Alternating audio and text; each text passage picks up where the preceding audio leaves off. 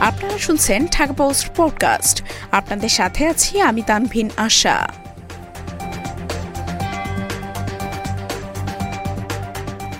রাজশাহীতে আশি litre alcohol সহ গ্রেপ্তার দুই।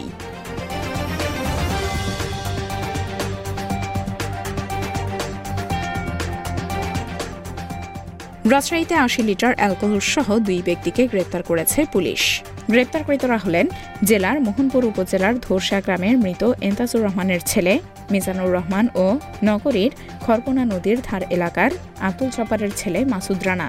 রোববার রাত সাড়ে আটটার দিকে নগরীর পুলিশের পক্ষ থেকে পাঠানো এক বিজ্ঞপ্তিতে এই তথ্য জানানো হয়।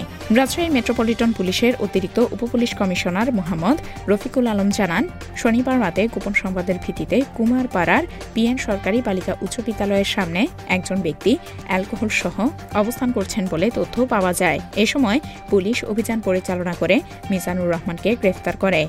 এ সময় তার কাছ থেকে আশি লিটার অ্যালকোহল উদ্ধার করা হয়।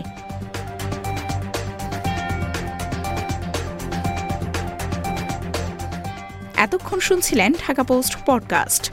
দেশ বিদেশের সর্বশেষ খবর জানতে ভিজিট করুন W W W dot Dhaka post dot com